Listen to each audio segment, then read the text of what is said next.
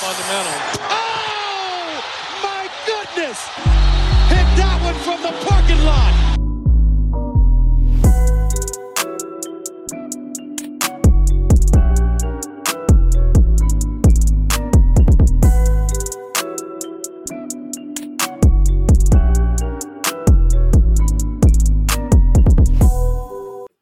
Yes, Leute, herzlich willkommen zurück bei Vom Parkplatz und wie ihr es äh, hört, wir spawnen gerade, wie wir wollen und wann wir wollen. Vor allem Freitag, Sonntag, Mittwoch, was ist los eigentlich? Aber das liegt daran, dass die NBA anfängt oder beziehungsweise angefangen hat. Gestern Nacht. Äh, ich war dabei, Lino war auch dabei. Wahrscheinlich auch ein bisschen Real Life, so kennen wir ihn, so lieben wir ihn, so schätzen wir ihn. Hallo, Lino, grüß dich. Was geht, Len? Ja, wir freuen uns natürlich alle sehr Fast so wie nach Weihnachten. Wir hatten es ja auch schon besprochen. Vielleicht nicht ganz, aber ist natürlich immer da der Hype zum Start der neuen Saison.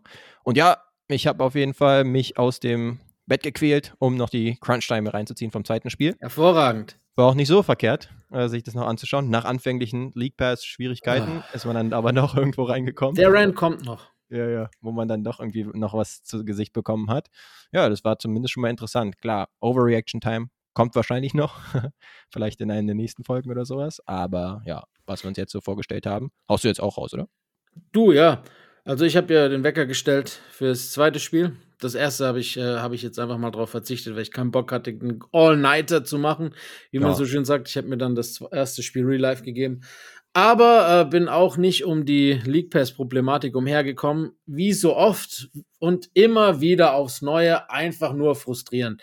Ich musste auch kurz ranten, weil das kann einfach nicht sein, mhm. dass es Jahr um Jahr oder Monat um Monat einfach Aussetzer gibt und, und auch gerade wenn es wichtige Momente sind, dass halt einfach eine Firma und, und, und ja, das ist ja nichts anderes, bei, die, bei der es um so viel Geld geht, wo so viele Angestellten sind, wo die Technik so unfassbar dahinterher sein muss, dass die so ein Drecksprodukt anbieten seit Jahren mit so einer App und dann hauen sie irgendwie Geld in Formate, die eh kein Schwein guckt.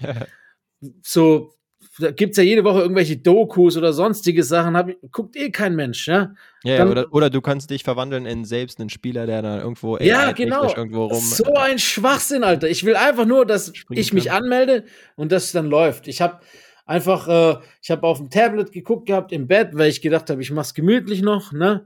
Und dann irgendwann im dritten Anfang, Mitte drittes Viertel, bin ich rausgeschmissen worden, wollte wieder reingehen und dann hieß es, ich habe gar keine, gar keinen League Pass. Ich sollte mal bitte den League Pass kaufen. Frustriert gewesen, aufgestanden, bin ich ins Wohnzimmer gelaufen, äh, habe den Fernseher angemacht, habe geguckt, ob es über, über die Smart TV App geht. Selbiges mhm. Problem. War eingeloggt, aber konnte nicht gucken, ja. weil ich scheinbar kein League Pass Abo abgeschlossen habe. Dann äh, habe ich halt The Zone geguckt. Zum Glück konnte ich ausweichen und habe es halt dann auf The Zone geguckt. Gibt schlimmere ja. Sachen. Also auch nicht jetzt kein Beinbruch gewesen. Hat, nee, aber, genau. aber trotzdem ist es halt einfach ärgerlich. Und wenn jetzt jemand verständlicherweise vielleicht kein Fußball guckt oder auch nicht Football interessiert ist und einfach keinen Zone braucht und keinen Zone hat, aber sich halt für 120 Euro, na klar, ist weniger geworden, aber es ist immer noch nicht super günstig, ne, sich ein League Pass holt, weil er einfach NBA gucken will und das Ding halt einfach nie abliefert. Es ist schon einfach ärgerlich und noch viel ärgerlicher, wenn man halt den Wecker auf 4 Uhr stellt. Dann ist es noch schlimmer, als wenn man jetzt um 22 Uhr was gucken will. Äh, ja, ärgert nee, schon, genau. ist schon dumm einfach. Ja, ich finde es auch nervig. Ich würde halt höchstens sagen, ja, okay, in den Playoffs wäre es vielleicht noch ein Tick schlimmer. Absolut. Weil, ja, natürlich ist der Hype absolut da bei der ersten Regular Season Nacht. Aber letztendlich, in the grand scheme of things, ist natürlich nicht so relevant, was da jetzt letzte Nacht passiert ist. Aber auf der anderen Seite schneiden sie sich halt selbst ins Fleisch und ins eigene Bein, wenn sie das schon bei der ersten Gelegenheit, an der ersten Regular Season Night schon so machen. Ähm, wahrscheinlich war das so ein bisschen Startproblem in die neue Saison, aber ja, ich meine, du hattest ja genug Zeit, um irgendwie nochmal einen General äh, Vorlauf ja, zu machen. Das oder darf sowas. ja nicht die Prämisse sein. Sollte es eigentlich nicht sein. Leute ja zahlen ja auch ihr ähm, gut verdientes Geld genau. dafür und das nicht so knapp teilweise. So ist es. Das solltest du ja anteilig dann zumindest wieder ein paar Cent zurückbekommen. Würde man meinen, ja. ah, ja, so ist es halt. Naja, ähm, vielleicht noch hinzufügend, bevor wir uns der Spiele widmen. Das erste Spiel war dann noch das erste, das äh, von der Pro7, Pro7 Max Gruppe zwar nur im Livestream, aber immerhin schon mal äh, übertragen wurde. Und ab dann den Wochenenden geht es ja dann tatsächlich auch mit Live-TV los. Also einfach nur noch mal erwähnen, dass das schon eine geile Sache ist. Das Team dahinter ist auch jetzt ja ähm, veröffentlicht worden, sind echt korrekte Leute dahinter, ehemalige Nationalspieler mit Expertise wie, wie Alex King und, und Patrick Femerling, aber auch bekannte Gesichter wie, wie zum Beispiel Ike Domisch, den man ja auch von der, vom Football kennt, aber der ist riesiger Basketball-Fan. Ich habe mich auch schon privat mit ihm unterhalten und der kennt sich auch in der Basketballwelt vielleicht sogar noch einen Ticken besser aus als im Football. Ähm, ja, Alex Schlüter, einige Leute, die auch schon lange dem Basketball beiwohnen. Von daher finde ich das Produkt, glaube ich, äh, wird geil und ich hoffe, dass halt viele, dass es Anklang findet und dass, dass wir den Basketball und auch die NBA nochmal einen Ticken größer bekommen. In Deutschland. Yes, das wäre zu hoffen. Tatsächlich, als ich dann heute Nacht eingeschaltet habe, dachte ich auch, dass ich kurz rüberschalte. Aber das war natürlich ein Trugschluss, weil nur das erste Spiel dann gezeigt wurde. Und dann, du sagst auch nicht im Fernsehen, sondern im Stream ähm, tatsächlich. Okay, fair. Ja, aber ich würde auch noch hinzufügen, zum Beispiel eine Ireti Amoyo, die auch yes, schon bei der WM-Berichterstattung dabei war. Die ist mir da auch absolut positiv aufgefallen. Deswegen ist es auch cool, dass sie zum Beispiel dabei ist. Ansonsten kann ich mich auch nur anschließen. Ist mal gespannt, wie das Team das so macht, aber man ist guter Dinge, dass sie es gut hinkriegen werden. So ist es. Ja, absolut. Ich glaube, äh, Pro7 Max hat er da mit dem Football schon ganz gut gefahren und das Produkt echt ganz gut auf die Beine gestellt bekommen. Ich habe keinen Zweifel, dass sie das auch beim Basketball hinbekommen. Yes. Einzig äh, die Zuschauerschaft. Das liegt natürlich an allen. Wie gesagt, äh, bisschen Support hilft, glaube ich, jedem in dem genau. Maße. Tell a friend, tell vielleicht auch mal den älteren Familienmitgliedern oder sowas, ja, ey, an einem Sonntag vielleicht anstatt, sta ähm, nicht Standort, sondern Tatort einzuschalten. Dann könnt ihr mal ein paar ähm, Kanäle weiter zappen und mal gucken, ob ihr nicht vielleicht doch den Basketball auch nicht so verkehrt findet. So ist es, weil wir sind ja Weltmeister. So sieht's das aus. darf man nämlich nie vergessen, die nächsten vier Jahre. Also, dann äh, gehen wir noch mal kurz rein in die Spiele. Fangen wir an. Ehre wem Ehre gebührt. Der amtierende NBA-Champion, die Denver Nuggets, äh, haben ihre Ringe bekommen und danach haben sie die Lakers verprügelt wie eh und je. Ähm. Ich finde, der Score ist ein bisschen ein Trugschluss. Das Spiel war eigentlich nie so knapp, wie es der Score am Ende eigentlich auch hat oder ja sein kommen lassen. Es gab diesen einen Run von den Lakers, wo sie kurz mal, glaube ich, mit mit drei vorne waren sogar, mhm. bis dann Aaron Gordon den Dreier reingezimmert hat und danach war es wieder smooth sailing. Aber sobald Nikola Jokic auf dem Court stand, chancenlos, ne? Muss man einfach sagen. Ja, insofern dann doch noch ein bisschen continued. Auch im Vergleich zu den letzten Spielen, 5 zu 0 jetzt. die die beiden genau hatten. Also diesmal ist es wieder ein Double-Digit-Sieg gewesen für die Nuggets. Also die haben wirklich deren Nummer geführt so ein bisschen. Ja, und Jokic, auch wenn er die ganze Zeit bis zur Preseason keinen einzigen Ball angefasst hat, fängt er trotzdem gar nicht erst an, irgendwie anders Basketball Nö. zu spielen, sondern seine 29 Punkte und wieder ein Triple-Double mit yep. 13 Rebounds zum Beispiel. Also, ja, das braucht er wohl scheinbar nicht. Und vor allen Dingen nicht gegen einen so guten Verteidiger eigentlich wie Anthony Davis es ist. Auch wenn er jetzt natürlich nicht eins zu eins immer gegeneinander gegen, äh, gegen ihn gespielt hat. Aber Jokic hatte wirklich gar keine Probleme hat auch dafür gesorgt, dass die Denver Offense wieder extrem ja. potent war. Da hat natürlich auch geholfen, dass KCP zum Beispiel einen Sahnetag erwischt hat. Absolut. Hat dann seinem früheren Team, was er, dem er früher geholfen hat, zum Beispiel in der Bubble, um die Meisterschaft zu holen, hat er dann geschadet mit seinen 20 Punkten, die natürlich überdurchschnittlich für ihn sind. Ja, aber ansonsten ja, hatte LeBron halt ein bisschen was entgegenzusetzen, aber durfte halt nicht bis zum Ende äh, komplett die Minuten gehen. Es waren, glaube ich, irgendwie knapp 30 Minuten oder so, die er nun. Ja, 29 hat er gespielt. Mhm. Und dann, ja, Anthony Davis, da gab es ja natürlich auch im Nachhinein eine große Diskussion, dass in der zweiten Halbzeit offensiv von ihm reichlich wenig kam. Eine Nullnummer von ihm. Null Punkte. Ja, ja. Und das nach teilweise Diskussionen, ah, Anthony Davis im MVP-Rennen. Wir werden ja, ja. noch dazu kommen, ob wir ihn da dabei haben. Aber ja, das tut natürlich dann ein bisschen weh. Du hast vollkommen recht und äh, wir hatten es ja neulich erst besprochen, ne, dass wir letzte Saison, das war, als wir unsere Spieler gerankt haben, haben wir ja gesagt, ne, AD hat ein Spiel so, ein Spiel hoch, ein Spiel tief, ein Spiel hoch, ein Spiel tief, vor allem offensiv ja. und jetzt ist es nicht mal mehr Spielweise, sondern Halbzeitbasiert. Mhm. Weil ich meine, er hat ja 17 Punkte gemacht in der ersten Halbzeit. Ja. Nur kam halt null weitere dazu und er wurde genau. quasi äh, von Tayshaun Prince, äh, nicht Tayshaun Prince, Torian mhm. Prince äh, outscored. Falsch. Ja, Prince. stimmt. Ich habe schon gedacht, weißt du, 18 Punkte, da denke ich eher an Tashon als an Torian Prince. Aber äh, es war Torian, in der Tat. Ja. Ähm, ja, der hat übrigens ein ganz gutes Spiel gemacht für die Lakers. Überraschung, äh, ja, vielleicht ein bisschen überraschend, aber sonst, LeBron, du hast schon gesagt, er hat 29 Minuten gespielt und danach auch diese, ja, das Interview war wieder so ein bisschen leicht passiv-aggressiv. Ich weiß auch nicht, wie lange da die Stimmung gut geht. Äh, weil äh, Darwin Ham ja auch gesagt hat, auf die Frage, ob man sich darauf einstellen kann, dass das so ein bisschen Load Management light ist, dass LeBron vielleicht diesen Minuten-Limit erstmal haben wird und hat so ein bisschen durch die Blume gesagt, ja, das könnte schon sein, dass diese 29, 30 erstmal so eine Grenze ist, äh, die der King vielleicht nicht überschreiten wird. Mhm. Sei es drum, er ist äh, bald 39, er spielt in seinem 21. Jahr. Er spielt nur 29 Minuten, legt dennoch 21, 8, 5 auf und sah auch eigentlich ganz gut aus in den Minuten, denen er gespielt hat. Also ich glaube jetzt nicht, ja. dass man die Schuld bei ihm suchen muss, auch wenn er äh, schön gedroppt wurde von Reggie Jackson. Er stand ja. aber auf seinem Fuß. Egal. es geht um das Foto. Ich habe es mir eingerahmt und im Herz ein Herzchen dahinter gemacht und im Kopf unter Erfolg abgestempelt. Äh, Reggie Jackson hatte auch auf jeden Fall teilweise seine super Momente gegen die Lakers, inklusive auch einem anderen Screenshot, ja. den es auch schon gegeben hatte, wo er dann so komisch über das äh, Feld gegangen ist, weil er es irgendwie eilig hatte.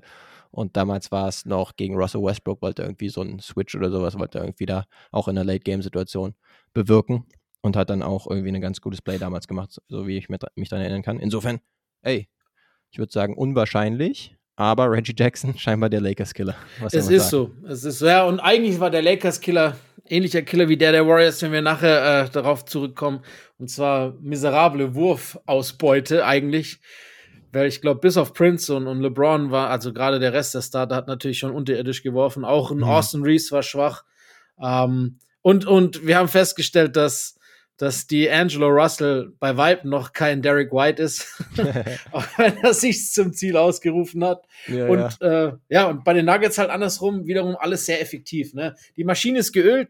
Der Champion, äh, obwohl sie ja gesagt haben, vor allem Murray hat ja gesagt, es wird eine schwerere Saison als letzte für sie, allein schon durch die Erwartungen. Aber äh, im ersten Spiel hat man davon noch nicht viel gesehen. Nee, genau. Das lief schon extrem gut wieder. Beängstigend gut, muss man sagen, wenn man die Westkonkurrenz wahrscheinlich ist. Ähm, aber ja, du sagst es. Also da muss D'Angelo Russell wahrscheinlich, vielleicht hat er das so ausgesprochen, von wegen, in den Playoffs will ich dann auf äh, Derek White-Niveau sein. Dann hat er noch ein paar Spiele, ja. 82 Spiele vorher. Aber heute war das auf jeden Fall noch nicht unbedingt so der Fall. Ja, ansonsten, ja, braucht es auch auf jeden Fall noch ein bisschen was von den Lakers. Aber ja klar, wir wollen natürlich das eine Spiel jetzt nicht zu hoch hängen. Ach, natürlich nicht, klar.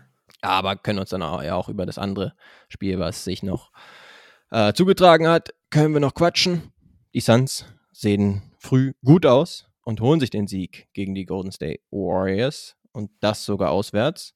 Und zwar auch ohne Bradley Beal, den dritten Teil der Big Three eigentlich. Und dann hat Devin Booker zum Beispiel gesagt, okay, übernehme ich halt mal wieder und ich mache so ähnlich wie in den Playoffs letzte Saison, dass ich komplett übernehme und Kevin Durant wird so ein bisschen zum Zuschauer teilweise, beziehungsweise hatte halt auch einfach nicht den besten Tag. Und wir haben gesehen, er kann Point Guard, ne? Uh, wir haben uns ja noch überlegt, Booker oder Beal und haben ja da eher zu Beal tenden tendenziert dass er die, äh, die Point Guard Duties übernehmen wird. Jetzt mhm. wurde er quasi in diese Rolle gedrängt, weil Booker, äh, weil Beal nicht gespielt hat. Aber er hat echt gut gemacht. Also vielleicht, ja. äh, vielleicht hat er dann auch die, dem Trainer die Entscheidung abgenommen mit dieser Leistung. Wer weiß. Also Booker hat gespielt, als ob er auf MVP-Niveau sein könnte. So wie er jetzt gespielt hat, die, das war wieder richtig gut.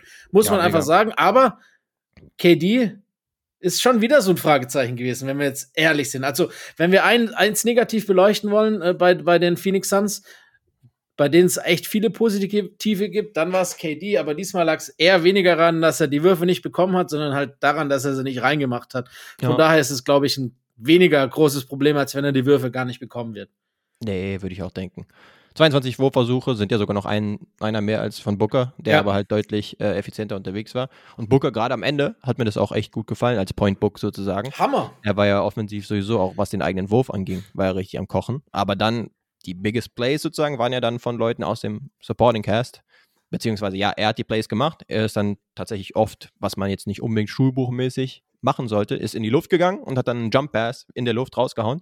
Den einen zum Beispiel zu, zu Josh Okogie in die Ecke der vorher jetzt ja. von draußen zum Beispiel noch gar nicht ja. versucht hatte, aber dann den aus der Ecke getroffen hat. Und dann Eric Gordon, schon der erste Neuzugang, der ganz gut gestochen hat, zumindest in dieser Situation, weil ansonsten 4 von 16 und 2 von 9 von 3 klingt jetzt natürlich nicht ganz so gut, aber ja, er lässt die Dinger weiter fliegen und dann hat er halt zum Beispiel den, kann man schon sagen, Dagger 3 am Ende. Das war schon eine Art Dagger. Ich meine, Curry hat noch kurz geantwortet, aber das war war trotzdem sowas wie ein Decker, bin ich bei dir. Ja, äh, alle, alle Plays, auch, auch dieses, ich glaube, es war ein Pick and Roll mit Nurkic am Schluss, Also das dann der schlussendliche Dagger war auch von äh, Booker eingeleitet. Ja. Also diese Point Guard Nummer hat mir echt gut gefallen bei ihm. Da bin ich voll und ganz bei dir. Und äh, ja, Okogi auch hat mir eigentlich ganz gut gefallen, auch wenn das beides der einzige Dreier war, der wahrscheinlich reingefallen ist. Aber genau. ja, muss man sagen. Äh, also Phoenixer, wobei mit Abstrichen, ne, man darf es nicht vergessen, die Warriors werden jetzt schon ein bisschen tot gesagt, aber es war so ein knappes Spiel, für das das alle so miserabel geworfen haben,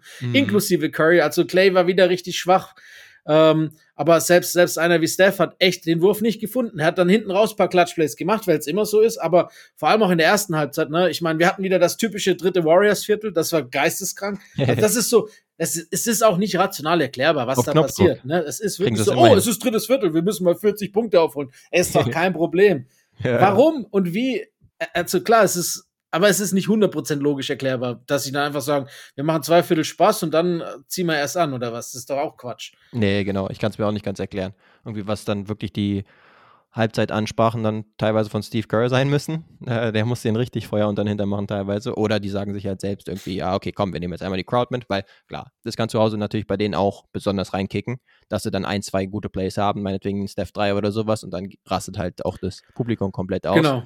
Aber ansonsten ist es wirklich so saisonübergreifend und auch Regular Season und Playoffs übergreifend, ist es halt schwer zu erklären auf Dauer. Aber, aber so dieser Abgesang, der danach kam, war, ist mir eindeutig zu früh, weil auch so jemand wie Barkley, gut, Chuck, natürlich ein bisschen polarisierend, aber er hat dann auch ja. irgendwie, glaube ich, zitiert, er hat gesagt, ja, man muss halt gucken, dass im, im Alter wird man nicht besser, sondern nur älter, hat er gesagt, quasi. Ja, er hat auf jeden Fall ein paar lockere Sprüche war, rausgehauen. Er war in, in, Höchstform auf jeden Fall. Aber wir müssen mal gucken. Das Spiel ging 108 zu 104 aus und die Warriors waren 35,6 Prozent aus dem Feld und 23 Prozent von drei. Ja, und das schlecht. bei vier zu halten, spricht ja eigentlich fast eher noch für die Warriors, mhm. wo es auch Lichtblicke gab. Also abseits vom Wurf Steph und, und, und, äh, und Paul hat mir schon ganz gut zusammengefallen, abseits vom Wurf. Vor ja. allem, ähm, weil ich glaube, Paul war bei 25% viel Goldquote mhm. äh, und hat sich den einen oder anderen zu viel genommen, meinen Geschmack nach. Aber ähm, ja, das äh, Involvieren seiner Mitspieler, das kann er immer noch. Und das äh, hat mir auch echt gut gefallen. Ja. Von daher, äh, es gibt auch Sachen, auf die man aufbauen kann. Und sind wir ehrlich, Clay Thompson und, und Stephen Curry werfen nicht jedes Mal so schlecht. Nee, das stimmt schon, würde man jetzt nicht von ausgehen. Und Draymond ja, kommt auch noch, ne? Stimmt, genau, das ist halt die Sache, ne, die ich auch auf jeden Fall noch nennen würde. Weil so ist es halt, ja, du hast noch ein paar Leute von der Bank. Schadic zum Beispiel, auch mit einigen Wurfversuchen und sonst eh Leute wie GP2, Kuminga, von dem wir äh, schon einiges halten. Aber ansonsten, ja, ist die Rotation natürlich durch Draymond, der dann jetzt gerade draußen ist, schon ein bisschen verkürzt. Absolut. Aber ich würde tatsächlich sagen, auch hm, so die Early Returns, ja, okay, ist halt wirklich nur das eine Spiel, aber da würde ich so ein bisschen kritischer herangehen, was äh, CP3 angeht. Klar, er hatte zum Beispiel seine neun Assists, hat die Leute auch gut gefunden, aber ansonsten wurde es ein bisschen viel Pick and Roll für mich am Ende, ähm, ja, wo dann Steph ja. am Ende ein bisschen degradiert wurde in die Off-Ball-Rolle, was ja per se für ihn cool ist, aber dann muss ihn auch möglichst viel versuchen zu finden was dann halt am Ende weniger der Fall war, auch weil die Verteidigung dann halt sagt, okay, Chris Ball, meinetwegen Catch and Shoot 3 oder sowas, oder Chris Ball, Pick and Roll, äh, wenn er fast 40 Jahre alt ist, ja, da werden wir jetzt nicht 1000 Leute dazu schicken. Und dann sieht es halt so aus, ey, okay, das ist doch ein freier Wurf für mich, aber es ist vielleicht auch ein Stück weit beide sein, wenn man dann gegen die Warriors spielt, weil du dann halt eher einen Chris Ball äh, schießen lassen willst, als jetzt die anderen Leute auf dem Feld. Aber das ist ja. halt ein Prozess. Das ist jetzt das erste Spiel. Da werden sie noch mehr und mehr reinkommen. Wird vielleicht auch teilweise auch in den Crunch-Time noch ein bisschen stottern, wie sie es jetzt angehen werden, weil es ja schon ein bisschen so ein Clash von mehreren Spielstilen Absolut. ist. Aber ja, es ist halt nur Early Returns. Es braucht immer Zeit, aber wir, was wollen wir machen? Wir haben jetzt halt ein Spiel gesehen, das ist unser Sample Size. Das heißt, natürlich müssen wir danach gehen. Hast du auch vollkommen recht, was du ja. gerade gesagt hast und analysiert hast. Das trifft schon zu. Vor allem, und dazu stehe ich auch, man kann das wirklich so machen, wie wir es jetzt gesehen haben, über das ganze Spiel. Aber ich finde, in der Crunch-Time, wenn es ein enges Spiel ist, sollte Curry den Ball haben von Anfang an. Weil du nimmst ihm halt auch einige Optionen. Wie oft, wie oft äh, gibt es irgendwie einen frühen Pick und er geht einfach nur einen Schritt nach links und wirft halt den Dreier rein, ohne dass irgendjemand anders den Ball hatte.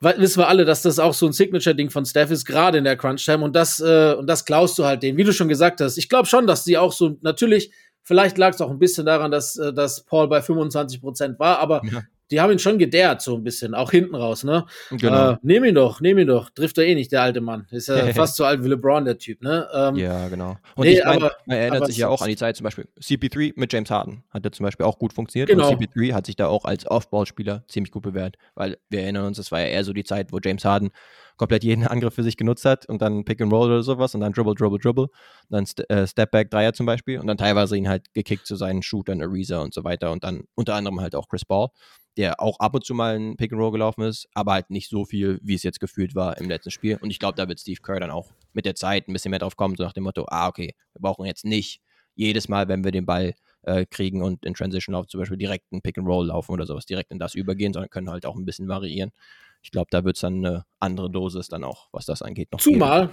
wenn du dann eben ohne Pick and Roll äh, läufst, hast du immer noch die Chance mit zwei Ball, primären Ballhändlern. Und wenn Curry dann den Wurf nicht kriegt, hat er entweder als erste Anspielstation äh, auf dem Flügel irgendwo Clay oder ja. Paul ist frei und kriegt einen Ball, um vielleicht dann den zweiten Spielzug zu laufen für Steph, der dann Offball eh gut genug ist und auch da nicht unbedingt einen Pick and Roll braucht, um wieder einen freien Spot zu finden. Also von daher gibt es auch da dann die Möglichkeit, quasi mit zwei primären Ballhändlern andere Spielzüge einzustudieren. Aber wie wir gesagt haben, es ist ein Spiel. Die Jungs sind jetzt das erste Mal wirklich in einem regulären Saisonspiel zusammen gewesen. Ja. Und gibt denen einfach ein paar. Und ich glaube schon, dass sich das von selbst reguliert, weil beides eigentlich sehr smarte Spieler sind.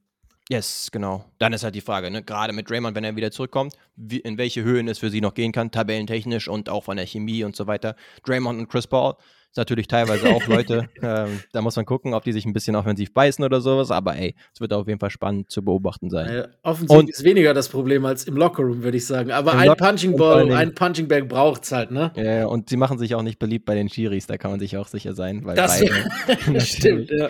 die konstant bearbeiten werden, die Schiris. Der Benefit of the Doubt wird nicht zwangsläufig den Warriors zugesprochen. Nee, genau. Da kann auch Steph Curry dann nicht mehr allzu viel anrichten in die andere Richtung.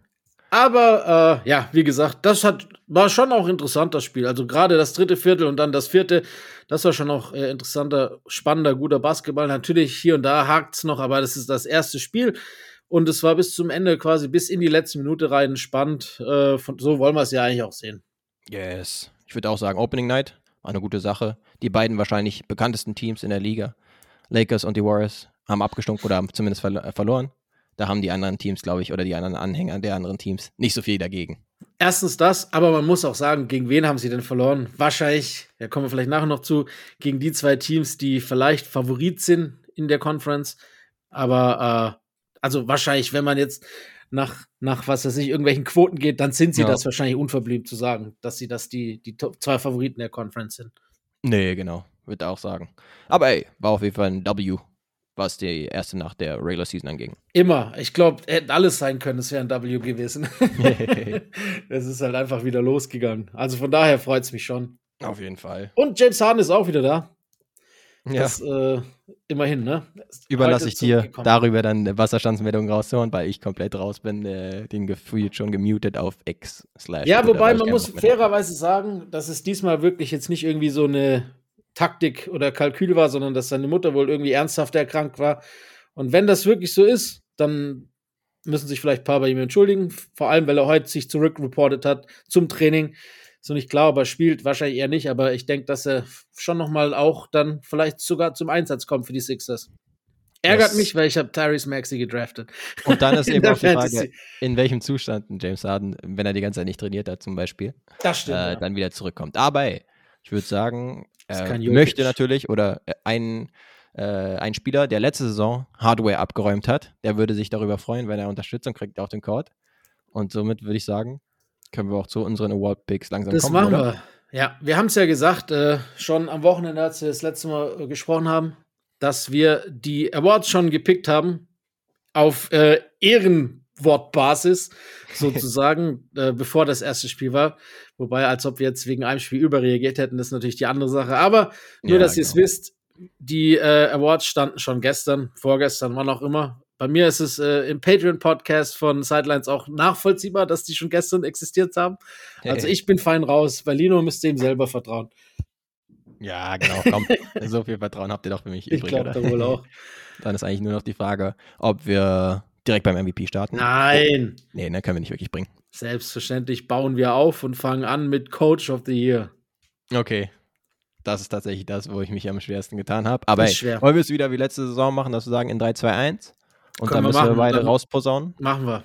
Okay, dann würde ich sagen, unser Coach of the Year 2023 2024 ist in 3, 2, 1.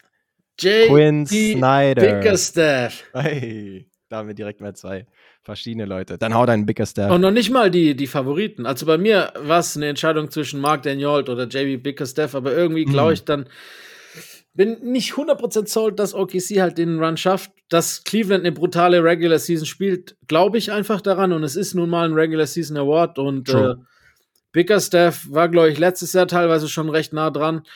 Ich glaube, äh, also ich kann mir gut vorstellen, dass er das Ding auch holt, weil wir haben es ja schon ges ja, drüber gesprochen bei den, bei den äh, Conference Rankings, dass wir den Cavs schon eine ganz gute Rolle zutrauen in der Regular Season. Ja, das stimmt. Ja, habe ich tatsächlich gar nicht so krass drüber nachgedacht, aber ja, ja, weil ich einfach so ein bisschen skeptisch bin, insgesamt, was die Cavs angeht. Aber das ist ja egal, vor, ne? Genau, was die Playoffs angeht, aber wenn's, äh, wenn man sagt, okay, sie könnten vielleicht in Richtung 55 Siege oder sowas in der Regular Season gehen, davon würde man dann vielleicht ein bisschen ausgehen, dass die Top 2 bis 3 in der Conference, genau. zumindest in der Regular Season sind, dann hätte er natürlich seine Argumente auf jeden Fall am Start. Auf der anderen Seite ist er für mich auch einer der, der mit am meisten auf dem Hot Seat ist, weil er halt jetzt so ein bisschen Kredit verspielt hat in den Playoffs. Aber wir gehen ja beide davon aus, dass es ziemlich erfolgreich sein wird. Ja. Mit, auch mit dem neuen Personal in der Regular Season. Ich bin jetzt einfach mal mit Quinn Snyder gegangen. Ich bin halt auch einfach meine Picks durchgegangen, sozusagen, was die Conferences angeht. So nach dem Motto, hu, okay, welches Team wird denn meiner Meinung nach ein bisschen Erwartungen überschreiten? Ja, da war Atlanta jetzt mit Platz 7, ja, vielleicht ein bisschen dabei, aber ich kann auch mit Fantasie sehen, dass sie vielleicht aus dem Play-In rauskommen und tatsächlich es für die Playoffs, also die Top 6, packen. Zum Beispiel dann zugunsten der Miami Heat oder sowas. Aber ja, vor allen Dingen sehe ich halt, dass Quinn Snyder schon offensiv ein guter Coach ist. Auch teilweise gute Defensiven, halt, ja, zugegebenermaßen auch mit Rudy Gobert als Anker, ja. der natürlich echt gut war für die Regular Season, hingekriegt hat. Aber Atlanta ist auch kein schlecht besetztes Team, sondern tendenziell auch eins, was immer mehr zusammenwächst. Zum Beispiel mit dem Backcourt mit Murray und mit Trey Young, dem man vielleicht auch eine Bounce-Back-Saison so ein bisschen zutrauen würde.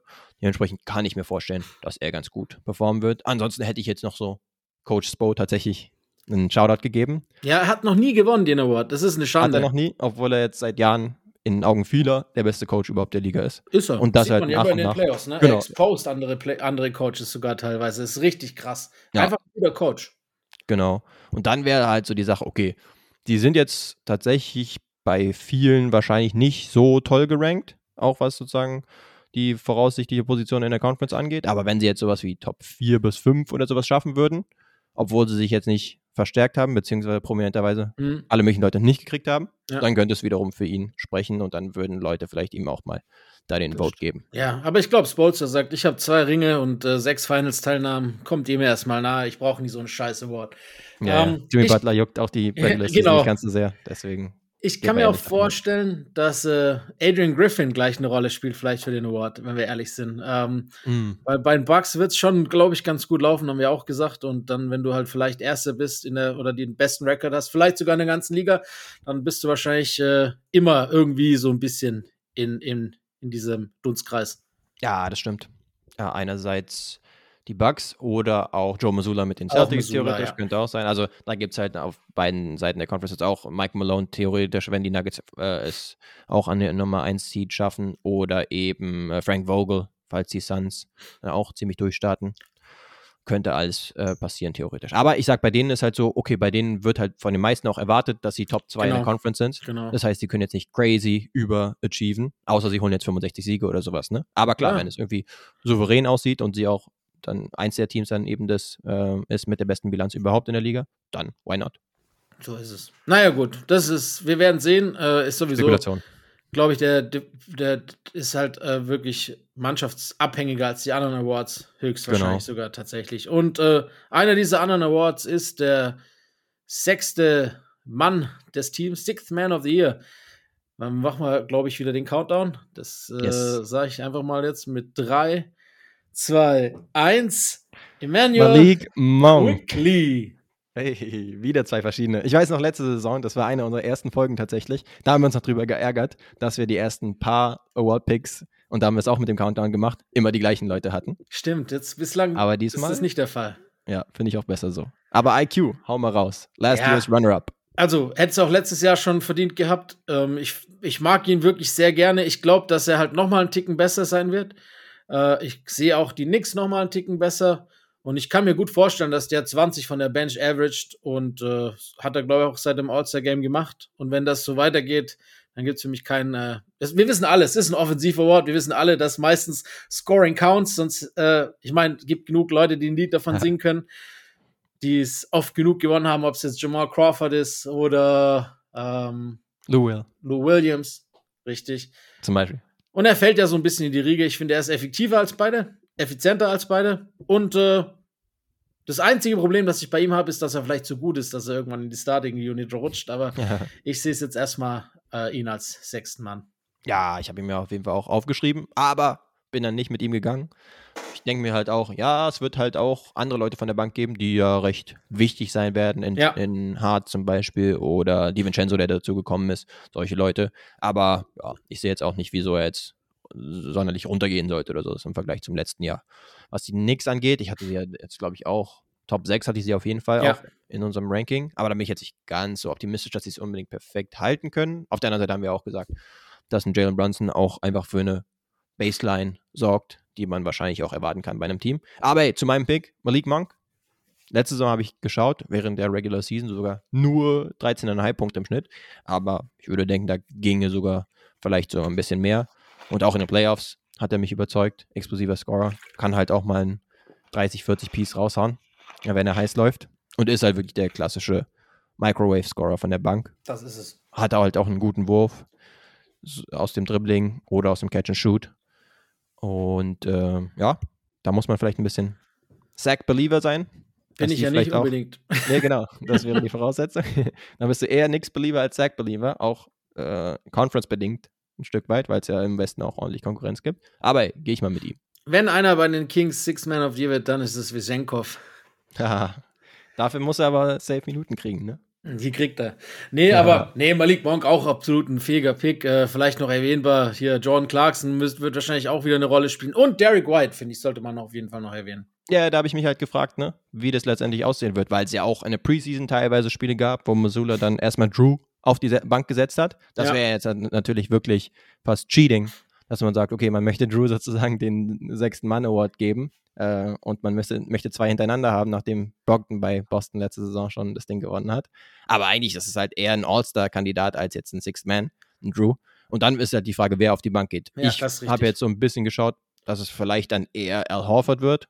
Ja, je nachdem. Eric White ist je nach wahrscheinlich Matchup-abhängig. Halt genau. genau, du hast recht. Das heißt, ja, dann ist für mich auch die Frage, ob er genug Spiele von der Bank gemacht haben wird dann am Ende. Aber wenn er es ja. macht, dann ist es auf jeden Fall ein Top-Pick. Ja, Chris Paul könnte vielleicht auch noch eine Rolle spielen, weil ich, das Smallball nicht unbedingt das allerbeste ist gegen alle Gegner, wissen wir auch, haben wir auch so ein bisschen gesehen. Äh, ich kann mir gut auch vorstellen, dass dann nicht unbedingt Looney die Odd Man out ist, sondern dass vielleicht er mal rausrotiert. Aber ja, Jetzt ohne, dass er wenig Minuten einbüßt, aber das könnte dann auch so ein potenzieller sechster Mann werden. Aber gut, wir müssen uns überraschen lassen. Für mich ist es Quickly, für dich Malik Monk. Und Jetzt. ich würde sagen, wir gehen zum nächsten Award. Du darfst dir raussuchen, was wir machen. Oh, dann gib mir doch den Most Improved Player Award. MIP. Yes, und unser MIP 2023-24 ist in 3, 2, 1. Kate Cunningham. Maxi. Ah, okay. Du bleibst dir also treu. Wir hatten es noch vor der WM, wo du auf dem Hype-Train aufgestiegen yep. bist und jetzt bleibst du dabei. Ich, ich bin auf dem Cape Hype-Train. Konsequent. MIP ist ja zum Glück nicht so wirklich relevant, wie das Team ist, sondern das ist auch eher ein individueller Award. Von daher gehe ich damit. Ich bin einfach Kate Lever. Äh, ich glaube, nee, ich bin eh großer Fan von ihm. Also schon immer gewesen und ich glaube, dass er viele überraschen wird, wenn er wirklich jetzt endlich mal komplett fit ist. Und äh, bei mir standen zwei Namen da. Ich, ich habe mir echt schwer getan, mich hin und her zu überlegen. Der andere wäre Devin Vassell gewesen. Den habe ich auch High, High, Hopes. Aber ich glaube halt nicht. Nee, ich greife jetzt nicht vor. Ähm, also für mich ist Kate Cunningham, weil er einfach äh, rasieren wird. Ja, ich sag so, letzte Saison hat er halt schon seine 20 im Schnitt gemacht in den paar Spielen, die er gemacht hat. Zwölf Spiele waren es. Ja, aber letztendlich, klar, die kann man halt auch so ein bisschen vernachlässigen weil die Counting Stats waren meinetwegen da, allein schon, weil die Rolle gut war, aber ansonsten war das ja noch nicht wirklich effizient, was er da gemacht hat zum genau. Beispiel und hat jetzt auch nicht für Siege gesorgt und so. Und alleine, wenn er dann in Richtung eher 25 im Schnitt geht oder sowas. Ja, und das als Two-Way-Player. ja, kann er da gut ein Kandidat sein. Ich sehe halt immer noch einfach, was Detroit angeht, ein bisschen. Ist schwierig, dass sie nicht einen großartigen Sprung. Aber ich glaube, das spielt nicht so eine Rolle. Hm, das kann sein, stimmt. Dann gucken sie primär auf die Statistiken. Ja, bei mir ist halt tatsächlich, würde ich schon sagen, die Rolle ähm, bei Tyrese Maxi, weil ich würde halt nach wie vor davon ausgehen, das wird mir jetzt natürlich äh, alles zersägen, wenn jetzt James Harden zurückkommt und sagt, hey, ich bleibe jetzt auf jeden Fall für den Rest der Saison und dann werde ich Free Agent oder so. Aber ich gehe davon aus, dass er halt eine größere Rolle kriegt, also mehr Spielanteile, eine größere Usage und so weiter, also mehr mit dem Ball anfangen kann, vielleicht dann auch mehr Pick and Roll mit äh, Joel Embiid läuft, das heißt vielleicht auch ein paar mehr Assists und ansonsten haben wir uns ja letztens auch in der Folge schon darüber unterhalten, dass wir ihm noch einiges zutrauen, weil er einfach mega dynamisch ist. In Transition. Ja, sowieso ich, an Leuten schnell vorbeikommt, Float, den Floater hat, Absolut. selbst sein Dreier, egal aus dem Pull-Up oder aus dem Catch-and-Shoot, richtig gut ist. Also, ja, da sieht man einfach, dass es logisch wäre, wenn er sich nochmal verbessert. Dafür braucht es halt wirklich den Frei, den Weggang Hardens, muss man einfach sagen, weil ich meine, er hat ja auch letztes Jahr schon über 20 geaveraged und wenn Harden jetzt bleibt, weiß ich nicht, ob da so viel mehr Futter für ihn übrig bleibt. Aber ich gehe auch davon aus, dass spätestens zur Deadline dann Harden weg ist und er die zweite Saisonhälfte alleine ist. Mhm. Äh, ich bin auch großer Fan von ihm, habe ich ja gesagt, ne, habe ihn ja auch extra getradet. Ich habe ähnliche Hoffnungen, dass Harden noch geht. Ähm, ja, also glaube schon, dass das ganz nice sein wird, was Maxi abliefert. Ist ja auch noch ein junger Spieler, hat so viel Entwicklungspotenzial und ja. äh, gewinnt auch weiterhin an Selbstvertrauen. Ich würde sagen, die zwei äh, Top-Kandidaten laut Buchmacher haben wir jetzt gar nicht erwähnt, glaube ich. Das sind nämlich äh, Mikal Bridges. Bei dem macht es halt Sinn, wenn wir den Sprung sehen, den er halt bekommen hat, seit er bei Brooklyn gespielt hat. Aber der Sample Size ja. war halt natürlich nicht genug, um sein Average so nach oben zu pullen. Das heißt, wenn er jetzt so weiterspielt wie die letzte, wie, wie in seiner Brooklyn-Zeit, dann ist er natürlich legitimer Kandidat, wenn man jetzt nur auf diese Stats guckt. Und ja. äh, der andere Top-Kandidat, den wir noch erwähnen müssen, ist äh, Jordan Poole, der hm. eventuell ja vielleicht dann, wenn wir manchen Leuten glauben dürfen, die Liga im Scoring anführt. aber eben vielleicht auch mal 0 von 21 wirft. Also wir werden es, aber es kann schon sein. Er hat auf jeden Fall eine andere Möglichkeit. Er hat deutlich mehr Touches und er kann deutlich mehr selber frei entscheiden, was er machen will. Von daher, warum nicht? Könnte schon sein, wenn sich alles äh, führt, dass er da auch eine Rolle spielt. Ja, rein theoretisch, das stimmt. Ich würde sagen, dafür müsste, obwohl es ein Individual Award ist, müssten die Wizards auch ein bisschen positiv überraschen, weil wenn man zum Beispiel auf Lauri guckt, letzte Saison, da haben ja wirklich die Utah Jazz auch positiv überrascht. Das heißt, es war jetzt nicht einfach nur so, ah, okay, Spieler, der halt die, die Würfe nehmen muss on a Trash-Team, sondern es war halt wirklich, okay, hat zumindest für mehr Siege gesorgt, als das, das was man hätte erwarten können. Ne? Und mhm. ansonsten davor waren es halt teilweise Leute wie Ja Morant, der einfach von Star zu Superstar äh, gegangen ist und jetzt nicht nur die Counting Sets, sondern auch das Team ähm, zu Siegen geführt hat. Deswegen, ja, da, was die Buchmacher angeht, ja, da kann ich zum Beispiel den Bridges-Pick auch ein Stück weit verstehen, aber ja, ich weiß jetzt nicht, ob er jetzt noch so viel mehr leisten sollte in einem perfekten Szenario. Er hat halt 26 gemacht, deswegen, wenn, wenn man jetzt einfach die Average nimmt von der letzten Saison, von den beiden Teams zusammen, dann sind es halt nur, ne? nur 20, genau. Und diesen Sprung in Richtung Mit-20er, allein schon bei der Rolle in dem Team, kann man sich natürlich schon vorstellen. Aber ich hätte halt eher noch ein paar andere erwähnt, wie zum Beispiel einen Franz. Franz Wagner von Orlando. Come on now. Yes, der WM-Sprung und Schwung auch, den man von dort noch mitnehmen kann. Das könnte halt auch nochmal was sein. Und Orlando hatte ich ja zumindest auch im Play and Race drin. Ja. Das könnte dann noch relevant sein. Und ja, dann hatte ich auch noch ein paar Dark Horses mit drin, zum Beispiel Obi Toppin. Da ja, haben wir auch kurz neue über, Rolle. Genau, haben wir über seine Rolle gesprochen, die halt einfach wirklich Tag und Nacht komplett anders ist. Dass er erstens startet und dann auch eher noch mehr gefeatured wird in den Rollen, die er besser drauf hat, nämlich Transition zum Beispiel, anstatt jetzt in der Ecke zu, rumzustehen, äh, wie bei den Knicks. Ja, deswegen kann ich mir das vorstellen. Ich kann mir noch gut vorstellen, dass es irgendeiner von den Houston Rocket Young Guns wird, wer auch immer es sein mag.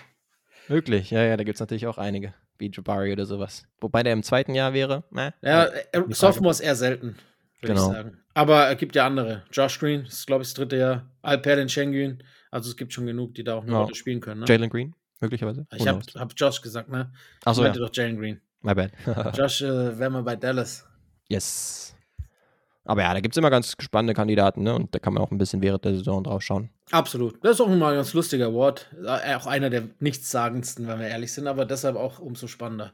Yes, das stimmt. Gut, dann machen wir doch mal weiter. Äh, ich finde, die zwei wichtigsten sind Depoy und MVP. Das heißt, wir bleiben jetzt erstmal noch ein Stück unwichtiger und gehen mit dem Rookie of the Year. Und äh, in 3, 2, 1 Victor, Wembanyama, da haben wir es doch ah. den ersten Mal. Aber ich glaube, es wäre auch absurd, nach der Preseason was anderes zu sagen, auch wenn äh, vor der Preseason viele ja den Chat Homegrown Train reiten wollten. Aber das ist, glaube ich, auch immer so ein bisschen, wenn sowas in die Liga kommt wie er, das war bei Luca genauso, wo jeder Europäer schon sagt, der wird euch kaputt machen, dann hassen das die Amis. Und deshalb sind die dann immer so irgendwie auch angepisst und sagen, nee, der ist zu skinny, der wird immer verletzt sein, da passiert gar nichts, Jet Holmgren ist viel besser. Der ist übrigens noch skinnier. Nee, aber irgendwie ist das, das ist ja auch so ein bisschen on vogue, so gegen den Strom zu schwimmen. Und wenn es halt so einen absolut glasklaren Favoriten gibt, dann ist man oft gerne dagegen. Aber ich sehe keinen Weg daran vorbei, dass wenn er gesund bleibt oder genug seine 62 Spiele absolviert, dass er nicht der beste Rookie ist, ja. Es, also, nee, was der Typ macht, haben wir noch nie gesehen. Ich habe es schon mal gesagt, für mich müssen wir über andere Dinge diskutieren als Rookie of the Year. äh, ich sage auch voraus, der kommt ins All-Star-Team. Uh, als Rookie ich, ist das als Rookie sehr, ist schon ein tougher Take. Ähm, mhm. Und das ist auch der Grund, warum Devin Vassell bei mir nicht Most Improved Player wird, weil die Spurs nicht zwei Awards kriegen. Ah, okay. Ja, ich würde sagen, ich mache jetzt mal den Case zumindest für Chad weil ich halt den Oklahoma City Thunder auf jeden Fall mehr als Team zutraue, Logisch. als ich es jetzt zum Beispiel bei den Spurs tue. Und dann ist halt die Frage, okay, wie viel trägt er dazu bei? Gerade am defensiven Ende hält er das Ding wahrscheinlich schon den Laden ziemlich gut zusammen. Äh, sie haben ja da ganz gutes Personal und gerade offensiv die Lineup kann man sich auch gut vorstellen mit Jay, mit Gedi zusammen und so weiter. Und Chad, ey, klar, er wurde komplett überschattet auch in der Preseason, aber es ist jetzt nicht so, als hätte er da schlecht gespielt, ne? Er hat ja auch seine, keine Ahnung, in der Preseason 18 Punkte im Schnitt. Nein, der gemacht. war richtig gut. Der genau, war auch, auch richtig gut. Jumper eingestreut und sowas. Aber wir haben halt einen Chat und dann haben wir halt einen Generational Wembanyama, der halt in jedem Spiel irgendwie was, nicht nur eine ausgefallene Sache macht, sondern gefühlt jedes Mal. Und dann gibt es halt zusätzlich auch noch den Push. Also er wird wahrscheinlich der most featured Spieler überhaupt sein, zusammen mit LeBron und Steph Curry vielleicht noch oder sowas in der ganzen Saison. Also du wirst nicht um ihn herumkommen. Und dann ist halt die Frage, ob die, ob die Voter dann überhaupt einen Gedanken daran verlieren, ihm den nicht zu geben. Aber ich gehe auch einfach davon aus, dass er halt die Stats auflegen wird.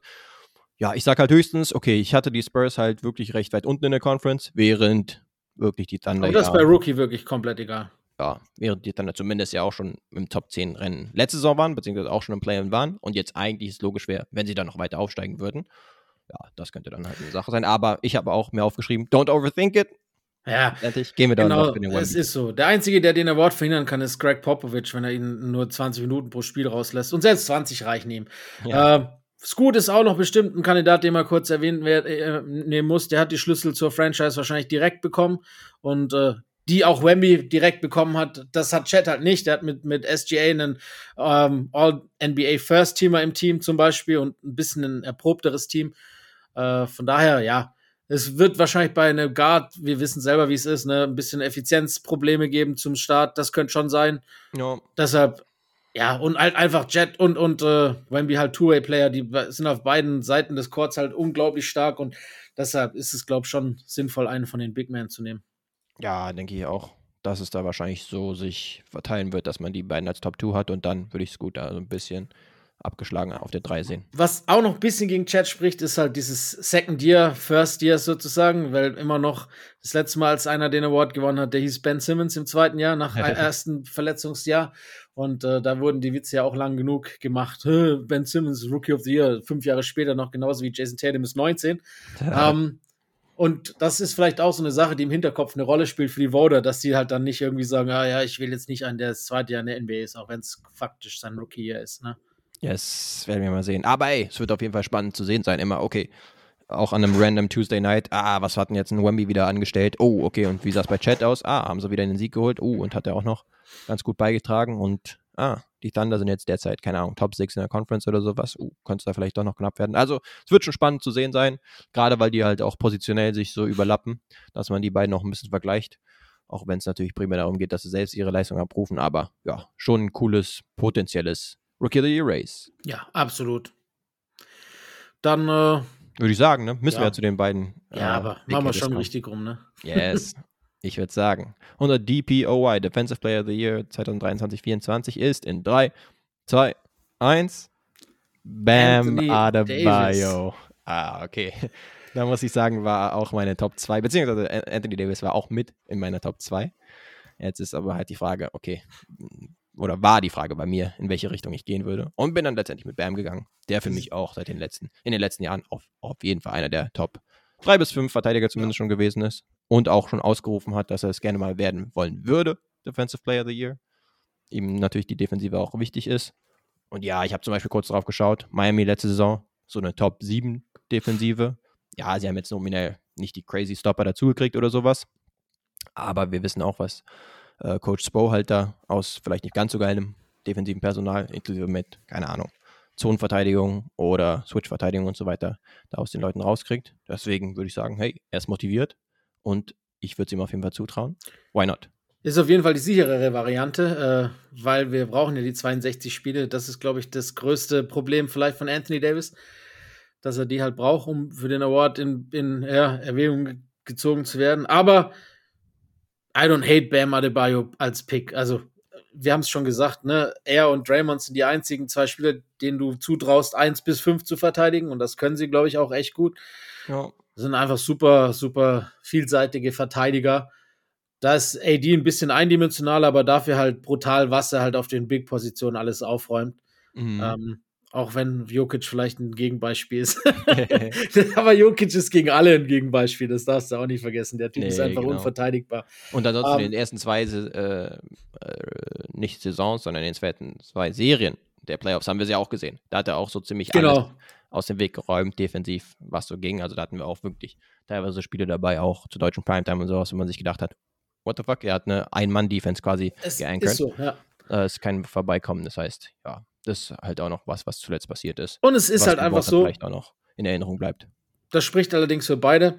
Es ist nun mal so, dass Big Men einen höheren Impact defensiv haben als Guards. Das ist halt so und das wird auch immer so bleiben. Das heißt, ich bevorzuge da auch immer einen Big Man, auch wenn ich jetzt nicht Triple J da nehmen würde, aber äh, ich bevorzuge da meistens einen Big Man, weil es ja. halt einfach einen größeren Impact hat. Äh, Evan Mobley ist, glaube ich, noch einer, der auf jeden Fall eine Rolle spielen wird. Der war auch schon jetzt dieses Jahr nah dran.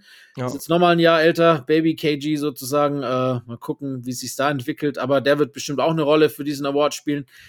Bei AD, also wie gesagt, ich glaube dieses Jahr fest daran, dass es mal einen gesunden Anthony Davis gibt. Äh, und deshalb gibt es dann für mich auch keinen Weg drum herum. Ja, und lass ihn seine mehr als 65 Spiele machen. Dann macht er halt immer nur eine Halbzeit oder sowas, aber ist nominell dann über der 65-Spiele-Threshold. Dann ist er wirklich ein ernstzunehmender Kandidat. Ja, ansonsten ist halt die Frage, ja, ob man jetzt ein paar, erwähnen, ne? genau, ob man ein paar Leute disrespected, inklusive Jaron Jackson Jr., der letztes Jahr gewonnen hat, inklusive Brook Lopez und Janis von den Milwaukee Bucks, die halt auch eine Top 5 Defense letzte Saison hatten. Triple J wird keine Rolle spielen dieses Jahr, weil hey. er dafür mehr als 20 Minuten spielen müsste. Ja, die Sache ist, Jetzt ist halt nicht mal mehr ein Steven Adams am Start, der leider ja wirklich die gesamte Saison Eben. ausfällt, was jetzt auch seit dem letzten Mal, wo wir aufgenommen haben, rausgekommen ist. Ja, dann wird es halt auf Big definitiv eng. Das heißt, er muss schon viel schultern. Ist die Frage, ob er das genauso gut hinkriegt, weil sonst hatte er dadurch brilliert, dann halt von der Weak Side Leute abzuräumen und so. Genau das. Klassischer Shotblocker. Und auch das Rebounding ist nicht unbedingt so seins. Und sein Faulen. Genau, deswegen könnte er da theoretisch ein bisschen exposed werden. Wir sind natürlich gespannt äh, als amtierender DPOY.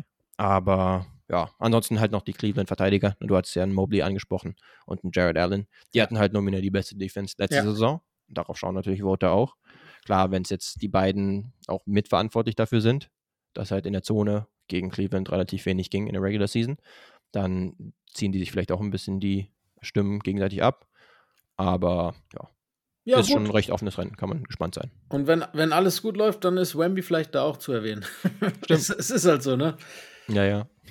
In den Minuten zumindest, in denen er drauf ist, da wird er halt reihenweise Blocks erstmal, gerade am Anfang, glaube ich, der Saison wird er erstmal abräumen, weil alle denken, ah, okay, das ist jetzt hier ein normales Spiel, da kann ich eigentlich abschließen. Und dann so aus dem Nichts kommt dann halt äh, der lange Armesser irgendwie und blockt das Ding sonst rein.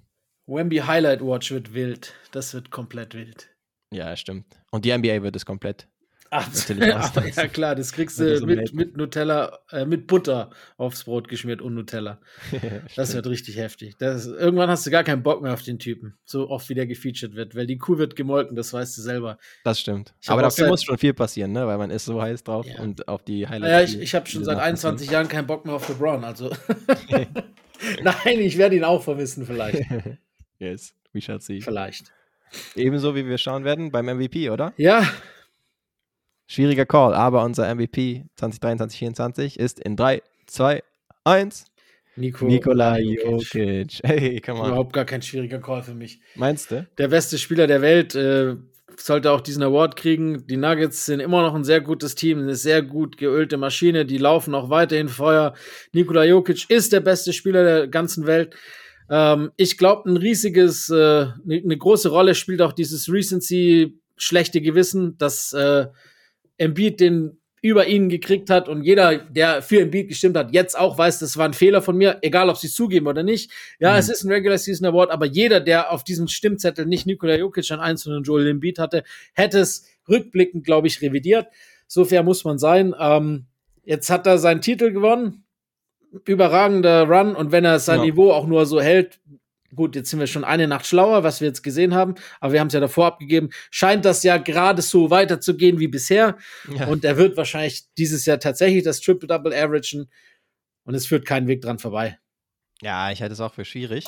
Er ist ja wirklich, genau, der Spieler, wo wir gesagt haben, okay, in den Playoffs war es eigentlich eine klare Angelegenheit, dass er der beste Spieler war. Klar, ey, da gibt es halt noch einen gewissen Griechen, der bei Milwaukee unterwegs ist, der halt wirklich angeschlagen war ja. und auch teilweise nicht mitwirken konnte in den Playoffs, der da auch ein Wörtchen gern mitreden wollen würde.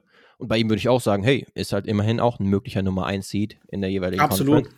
Da bin ich halt so ein bisschen Janis spielt schon eine Rolle. Tatum auch, sind wir fair. Die drei genau. sind wahrscheinlich schon die besten Favoriten. Ja. Ich würde halt auch sagen, ja, bei Janis, weil ansonsten habe ich auch ein bisschen drauf geschaut, okay, jetzt zum Beispiel auch, was jetzt die KDs und die Bookers angeht, zum Beispiel, die wir ja auch recht weit oben in der Conference haben. Aber die beißen sich gefühlt, was das angeht, so ein bisschen, würde ich denken. Aber bei Janis zum Beispiel, da sehe ich ihn halt, und ich bin ja Dame-Believer und Dame-Fan und so weiter, aber da sehe ich halt klar, dass er der beste Spieler ähm, der Bucks ist und dementsprechend auch, wenn die Milwaukee Bucks zum Beispiel jetzt eine Nummer 1 Seed abgreifen äh, würden und er seine 30, 15 und äh, 6 Assists oder sowas auflegt und dann vielleicht auch noch ein bisschen effizienter, als es in der letzten Regular Season war, ja. wo er zum Beispiel seinen Freiwurf irgendwie gar nicht treffen konnte. Stimmt. Und außerdem es für ihn offensiv halt noch leichter mit einem zusätzlichen Shooting Threat wie Damis ist. Das heißt, da könnte auch was gehen. Und dann habe ich halt geguckt, ja, Jason Tatum ist halt auch mit Abstand der beste Celtics-Spieler. Die könnten auch richtig gut dabei sein in der Conference. Das heißt, ihm könnte ich auch Chancen einräumen. Und dann habe ich noch geguckt, okay, ja, auf Steph zum Beispiel. Aber dann müsste halt auch was in Richtung äh, Top of the Conference gehen. Einfach auch, was die Warriors angeht. Und da hm, bin ich mir jetzt nicht ganz so sicher. Aber letzte Saison war halt von Steph auch schon richtig gut. Und wenn er das einfach nur bestätigt, dann sollte er zumindest, auch wenn er noch ein bisschen mehr Spiele macht, da auch in der Konversation drin sein, würde ich meinen. Ja, ja, absolut. Drei, drei Dark, Dark Horses vielleicht noch. Kawhi hat gesagt, ich schlag mir selber ins Gesicht, äh, dass er letztes Jahr einfach nach seiner ACL-Injury noch nicht, die ganze Saison, auch wo er gespielt hat, nicht wirklich, er war nie wirklich fit, 100%, hat es auch immer gemerkt. Jetzt fühlt er sich zum, zum Start dieser Saison, er ist bei 100% und er ist quasi back. Wenn das wirklich so sein sollte, muss man ihn erwähnen. Es tut mir leid. Er ist, äh, bis ich was anderes gesehen habe bei einem fitten Kawhi, kann ich ihn da nicht rausnehmen, aus, zumindest als Dark Horse. Donovan Mitchell möchte ich noch vielleicht erwähnt haben, weil wie gesagt, ich glaube, die Cavs spielen eine sehr gute Regular Season und ich könnte mir vorstellen, dass er halt auch ein 30er Average äh, als Scorer auflegt und dann, wenn die halt vielleicht sogar die Möglichkeit haben, den Osten zu gewinnen, dann ist er vielleicht auch in der weiteren Entwicklung drin. Und für den Fall, dass sie die Playoffs wieder erwarten schaffen sollten, sage ich auch hier, Victor Wembanyama oh. als Dark Horse zumindest. Oh shit. Jetzt greifst du natürlich echt nach den Sternen, muss man sagen. Vor allem bei den Spurs, die wir beide in den Top das, Bottom das Two war auch ein bisschen ein Witz, aber, aber nur ein bisschen. Ja, ja. Ich sag halt so, de facto war es in den letzten Jahren wirklich meistens ein Three-Man-Race zwischen ja. den Big Men, nämlich Jokic, Embiid und Giannis. Jetzt ist die Frage, die sind alle noch nicht aus ihrer Prime raus, wieso das großartig anders sein sollte bei den dreien. Und dann ist wahrscheinlich Safest Bet einer dieser drei. Aber du hast schon recht, also Joel Embiid, der müsste wirklich einiges machen äh, nach den Playoffs, die jetzt nicht so gut gelungen waren und nachdem halt sein Konkurrent Jokic so genau. ausgerastet ist in den, in den Playoffs auch wieder, um da wirklich von den äh, Votern halt auch die Stimme zu kriegen. Und ansonsten, ja, will ich halt wirklich Janis da auch ziemlich prominent sehen. Und Tatum ist für mich. Also das ist für mich dieses Jahr die Top 3. Janis, Tatum, Jokic. Kann Pick one. Gut, dann äh, würde ich sagen, wir haben gesagt, wir schauen noch kurz auf die Eastern und Western Conference Finals und prognostizieren oh, unseren Champ. Das sollten wir vielleicht noch kurz machen.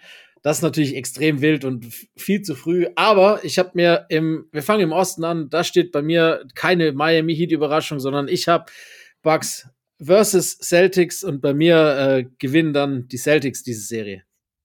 Okay, ich habe äh, Hawks gegen Celtic. Na, ich, ich weiß, du hast nicht Raptors, das weiß ich. True, das stimmt. Das ist natürlich eine klare Sache nach der letzten Folge. Aber ja, ich möchte es unbedingt haben in den Conference Finals, spätestens. Ja. Aber bitte auf jeden Fall in den Playoffs äh, zu irgendeinem Zeitpunkt. Wir gehen ja davon aus, dass sie wahrscheinlich äh, beide Top 3 in der Conference sein werden. Dementsprechend wollen wir es in den Conference Finals haben. Und dann ist nur die Frage, wen wir dann in den Finals sehen. Und da würde ich jetzt mal gehen mit Drumroll. Ich hatte ja Nummer 1 in der Regular Season die Milwaukee Bucks, aber ich gehe mit den Celtics in den Finals. Nice. Siehst du, da freue ich mich. Und du? Ja, habe ja gesagt, Celtics. Sind ja, stimmt. Im Finale. Habe ich dir wieder nicht zugehört. Macht nichts. Bin ich gewohnt. Easy. Äh, du darfst im Westen vorlegen.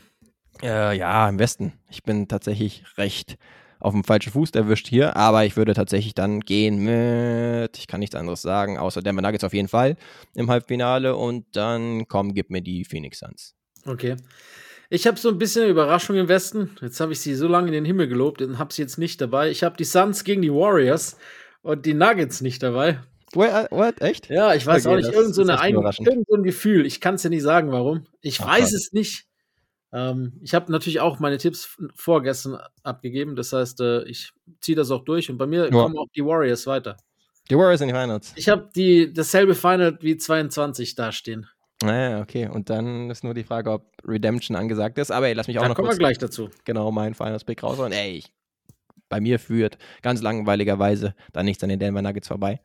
Ich sehe jetzt bisher keinen Grund, auch wenn es halt nochmal eine andere Nummer sein wird um vielleicht dann auch in die Finals reinzukommen. Ja. Mit einigen anderen die so. halt äh, sich äh, ganz gut verstärkt haben. Aber bisher sehe ich jetzt keinen Grund, wieso sie nicht dadurch weiterhin durchmarschieren sollten. Oder der beste ja. Pick zumindest dafür sind. Also ich habe das Final von vorletzten Jahr und du hast das Final, das wir letztes Jahr hätten sehen sollen, beziehungsweise dieses Jahr hätten sehen sollen. Ähm, gewesen, ja. Ich sag's dir ehrlich, ich habe das Finals äh, Matchup der 22er Saison aber mit anderem Ausgang. Bei mir werden es hey. dieses Jahr die Boston Celtics. Ich sage, es ist soweit. Ähm, it's time. It's time. Und der Titel geht an die Grünen. Hey, sage ich nichts dagegen. Da müsste natürlich äh, das Team ganz gut, vor allen Dingen pieken, dann in den Playoffs. Wer weiß, ob das dann noch die gleiche Zusammenstellung der Spieler weiß man ist. nie. Das ist ja immer die Sache. Bis zur Trade Deadline passiert so viel, da weißt du sowieso nie, was alles passiert. Ja, ja. Aber sie haben keine großartige Fallhöhe, würde ich sagen. Also, ich glaube auch nicht. Da müsste schon viel passieren. Dass Jimmy Butler ist die einzige, ne? ja, rein theoretisch. ja, der kommt natürlich da auch nochmal zum Spiel mit seiner Emo-Frisur. Aber ja, ich würde dann letztendlich tatsächlich doch gehen. Mit einem Back-to-Back-Champion, ja. mit den Never Nuggets. Das ist auch okay. Ist okay, passiert nicht ganz so oft, aber dem Team und gerade diesem Core, dieser Starting Five, plus dann ein paar Unbekannten im Vergleich zur letzten Saison. Ich meine, wir hatten ja immerhin Bruce Brown als wirklich einen der Leistungsträger überhaupt auch der Nuggets in den Playoffs, der jetzt abgewandert ist. Aber ich traue ihnen schon trotzdem zu, ja. dass sie das ganz gut hinkriegen. Solltest dich ja dann ganz gut fühlen mit dem Pick, zumindest als Überreaktion auf die erste NBA-Nacht. Ja, schon nicht verkehrt. Genau, ja. Überreagieren wir doch komplett und sagen, ey, screw all other uh, Western Conference Teams. Wobei ja, die Suns haben ja auch schon nicht schlecht ausgesehen. Ja, ja, ja. Ja. Insgesamt ja. ist es eine, ja, ist natürlich eine spannende und vor allen Dingen auch ganz witzige Nummer, jetzt so früh schon was abzugeben. Ja, Einfach nur. Aber das ist ja auch. Don't keep receipts, außer wir liegen richtig, dann dürfte. Ganz genau. Alles andere vergessen wir bitte getrost. Sonst, so ist es. Gut, ich würde sagen, äh, wir kommen dann noch mal wieder zu ein paar Spielchen. Yes. Und zwar Guess the Statline. Und wer bin ich? Äh, dieses Mal Guess the Statline vorbereitet von Lino ratend von mir. So. so sieht's aus. Guess this deadline. You ready? Yes, sir. Und zwar haben wir einen Spieler, der gemacht hat 38 Punkte, 7 Rebounds, 7 Assists, 2 Steals. 38, 7, 7 und 2 Steals. 38, 7, 7. 4. Februar 2012 ist das Jahr. Ah, okay, das habe ich noch gehofft, dass ich das Jahr kriege. 4. Februar Yes, 2012. 2012. Kurz vor der All-Star-Pause. Gegen die LA Lakers. Die Lakers. 38, warte, warte. 38, 4-4 gegen die Lakers. 7-7. 7-7. Ähm, wir hatten gegen Kobe da immer noch ganz gut ausgesehen. Es war ein Traditionsteam aus dem Osten. Okay. Das hilft ein bisschen, weil ich war gerade tendenziell eher so in die Richtung Monte Ellis, äh, gegangen, aber das passt natürlich dann das nicht. Es war eine Breaking Out slash Coming Out Party auf jeden Fall für den Spieler. Die war, war äh, Jeremy Lin oder was? War das, right. das, war das das erste oder das harte Linsanity gegen wo er am Schluss alle weggewunken hat und den Dreier reingezimmert hat noch.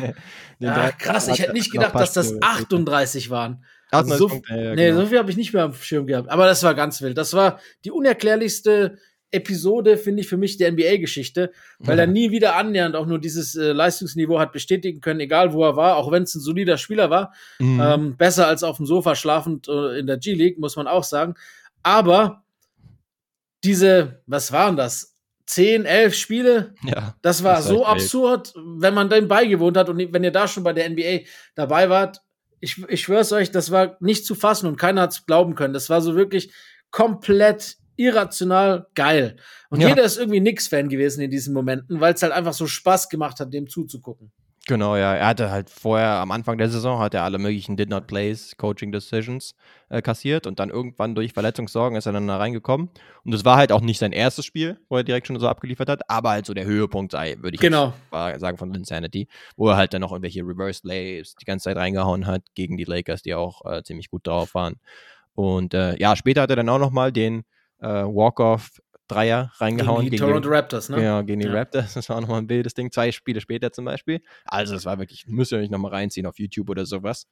Ja, wenn es euch jetzt nicht so ein krasser Begriff ist, aber das war wirklich einer der denkwürdigsten Stretches eines das Spielers überhaupt. Ist wirklich. Vor allem von einem Spieler, der danach wieder ein bisschen irrational, äh, irrelevant wurde. Ja, fast. genau. Ist halt wirklich eine komplette Cinderella-Story gewesen, auch das, nach ja. dem, was vorher passiert war, wo er halt einfach auch nicht ein Name gewesen war, den man kannte. Vollkommen richtig. Yes.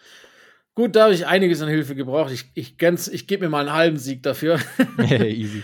ähm, mal gucken, wer bin ich, wie du dich schlägst, ja? Ich hatte sie. Also, der erste Hinweis: Ich habe sechs Saisons in der NBA gespielt, alle davon in diesem Jahrtausend. Sechs nur? Okay. Ich äh, war dreimal im All-Star-Team und zweimal All-NBA. Uh, in sechs Saisons so oft All-Star und All-NBA. Ich gehe jetzt mal davon aus, dass er noch aktiv ist. Deshalb für dich der dritte Pick. Ich bin nicht mehr aktiv. Oh, shit. hey, okay. Ah ja, wait a second. Nicht mehr aktiv. Das muss dann ein verletzungsgebeutelter Spieler sein, der aber im Nordwesten, glaube ich, ganz gut abgeliefert hat. Würde ich zumindest vermuten jetzt mal. Zumindest äh, im pazifischen Nordwesten bist du nicht so falsch aufgehoben. Der ein geiler äh, Scorer gewesen ist und auch ein, zwei richtig coole äh, Playoff-Serien hatte. Ich gehe jetzt ja. mal mit Brandon Roy.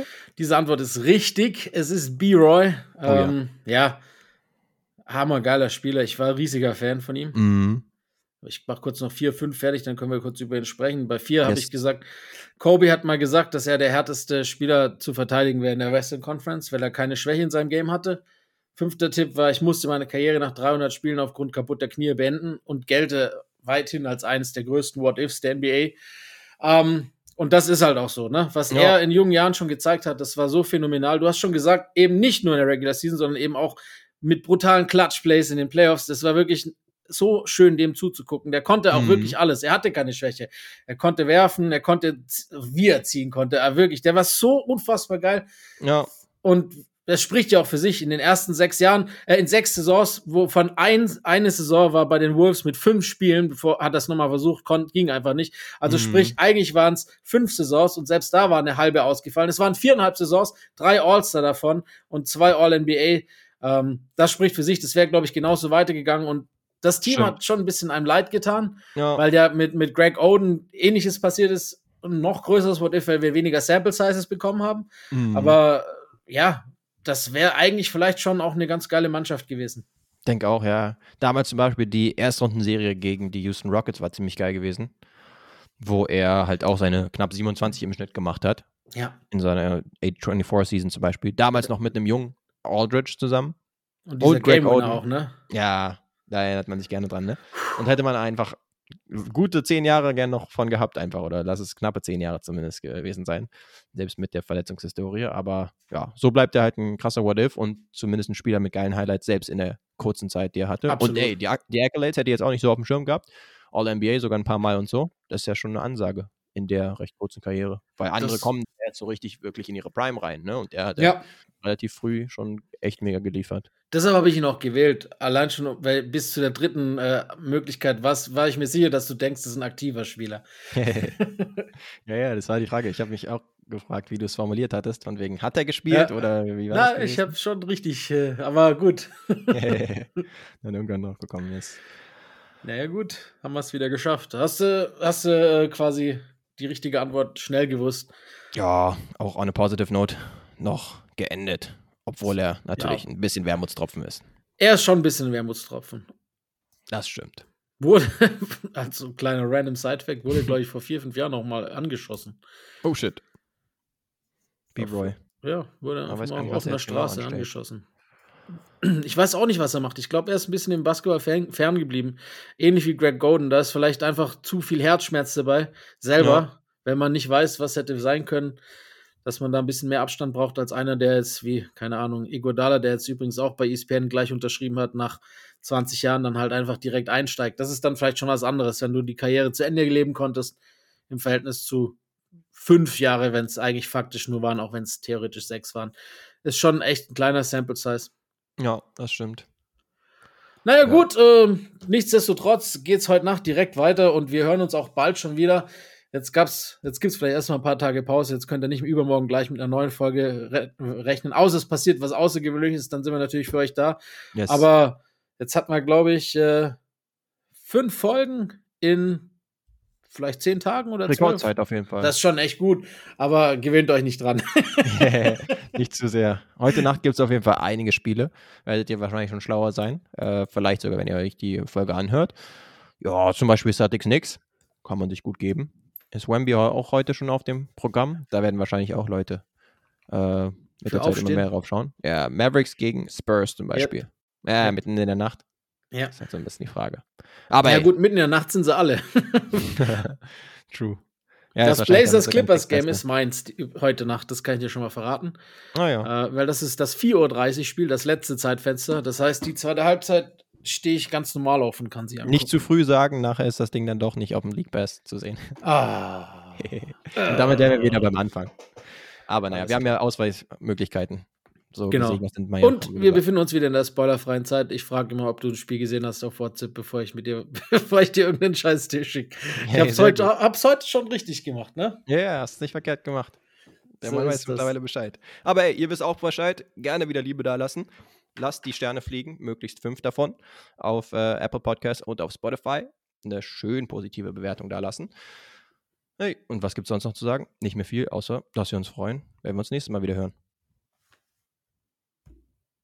Fundamental. Oh, my goodness! Hit that one from the parking lot!